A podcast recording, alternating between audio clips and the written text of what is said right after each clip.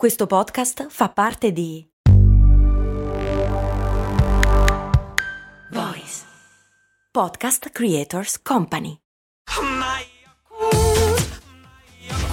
Se a volte ti senti così, ti serve la formula dell'equilibrio. Yakult Balance, 20 miliardi di probiotici LCS più la vitamina D per ossa e muscoli. Ehi là, fan di CMU di CME, volevo condividere con voi alcune delle domande... Eh, cose molto umane e cose molto elettrificate, chiaro. Eh, volevo condividere con voi alcune delle domande che mi avete fatto in questo periodo elettrificatissimo. Prima di concludere questo viaggio elettrico insieme, e incomincio da qui. Ah no, cavolo, aspetta, prima di tutto, sigla! Cose molto, cose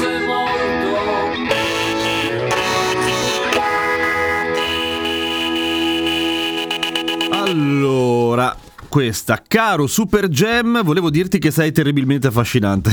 ok, e come questa tante altre. Eh.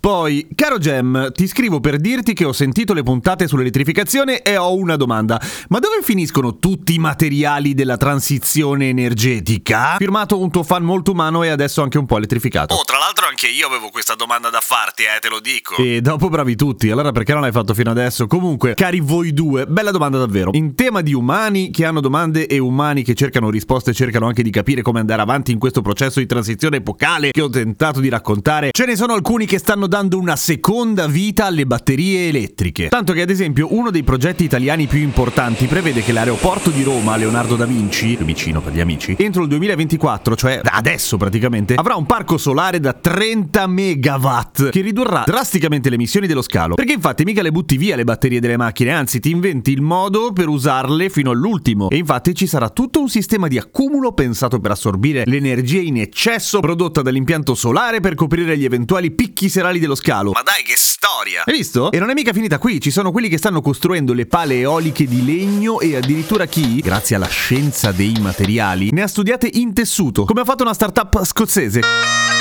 che ha fatto le pale ricoperte con uno speciale tessuto tecnico. Ah, pensavo tessuto scozzese. Spiritoso. E dicevo, ha coperto di tessuto tecnico la struttura delle pale eoliche, rendendole più performanti, leggere e anche economiche, perché più semplici da produrre. Anche perché questo tessuto qui utilizza tecniche già presenti nel confezionamento dei tessuti delle vele degli yacht da regata. Figata! Regata. Poi ci sono i sistemi di accumulo domestico, sempre più intelligente. In pratica, una casa a batterie. Ma non solo, molte delle auto elettriche in commercio già adesso, tipo la mia, sono tecnicamente pronte per essere usate proprio così, cioè come batteria per la casa. Ma davvero? Giuro! E già che siamo in tema, aggiungo un'altra domanda che mi avete fatto. Caro Gem, ho 22 anni e sono uno studente universitario. Come impatterà nel mondo del lavoro questa trasformazione? Beh, tantissimo! È bello, ma io che volevo fare lettere? Ma va? Ma sai che ti facevo più vecchio? Magari sei un po' fuori corso. Vabbè, comunque non c'è problema. Anzi, le competenze digitali e i cosiddetti green jobs avranno un ruolo sempre più importante. Si stima che 2,2 milioni di occupati nei prossimi anni, il 2025, che continua a essere qua dietro l'angolo, dovranno avere sempre di più competenze green. Dal giurista ambientale allo specialista in contabilità verde, fino all'addetto commerciale per la produzione di nuovi materiali sostenibili, a chi comunicherà tutte le novità del settore. Capito, ma dimmi un po' di lavori green che esistono davvero. A parte tutti quelli che ti ho detto, ne esistono un sacco. Ti faccio degli esempi, sei pronto? Vai, Il mobility manager. quello che sposta le persone. Tipo, sì, ma non è che le sposta e basta, studia anche come diminuire l'impatto ambientale degli spostamenti perché ha una conoscenza specifica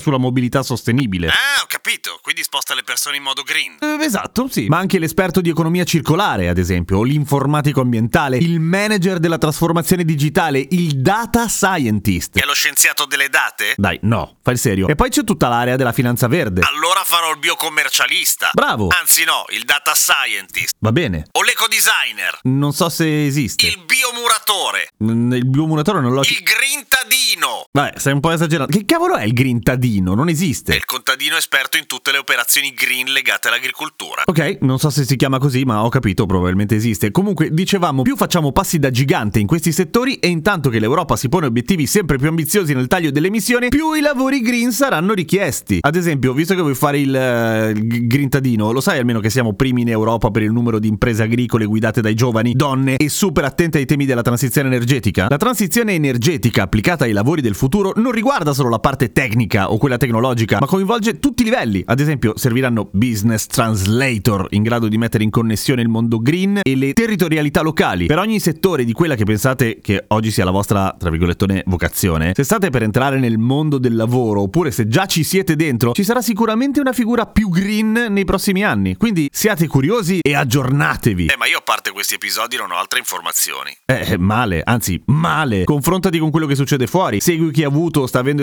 esperienze in questo settore. Cerca, ma soprattutto ricordati. Non smettere di essere curioso e anche multidisciplinare. Perché in un mondo che cambia in fretta ci vuole anche una grandissima capacità di cambiare al suo passo. Dopodiché, alla fine di questo percorso elettrico, Cosa vi posso dire? Che ogni volta che nella storia abbiamo dovuto accogliere dei cambiamenti, come i dinosauri coi meteoriti, per dire, c'è sempre stata una buona fetta di persone diffidenti, impaurite o semplicemente scocciate dal dover cambiare le abitudini. No, non voglio abbandonare la mia ruota di pietra. Ecco, questa volta è diverso, perché il cambiamento non è nel nome del progresso che so io, è necessario per continuare a campare, ecco. Per cui, se dovrai reimparare a fare la moca con la piastrina di acciaio sotto, oppure se ti mancherà il brum del motore della tua macchina e dovrai accontentarti dello swoosh della tua auto elettrica e del suo scatto bruciante, dei suoi costi di gestione risibili, della sua comodità strepitosa, e vedremo cambiare il mondo del lavoro, beh, ricordiamoci che è tutto un cambiamento verso il meglio. La mia missione qui è finita. Super Gem, ora se ne va. State bene, umani. Ciao, Super Gem! E è arrivato perché te cosa sei? Ma vai a lavorare, va! E guarda che hai messo la tuta al contrario. Eh? Hai il sedere sul davanti. Ah, cazzo.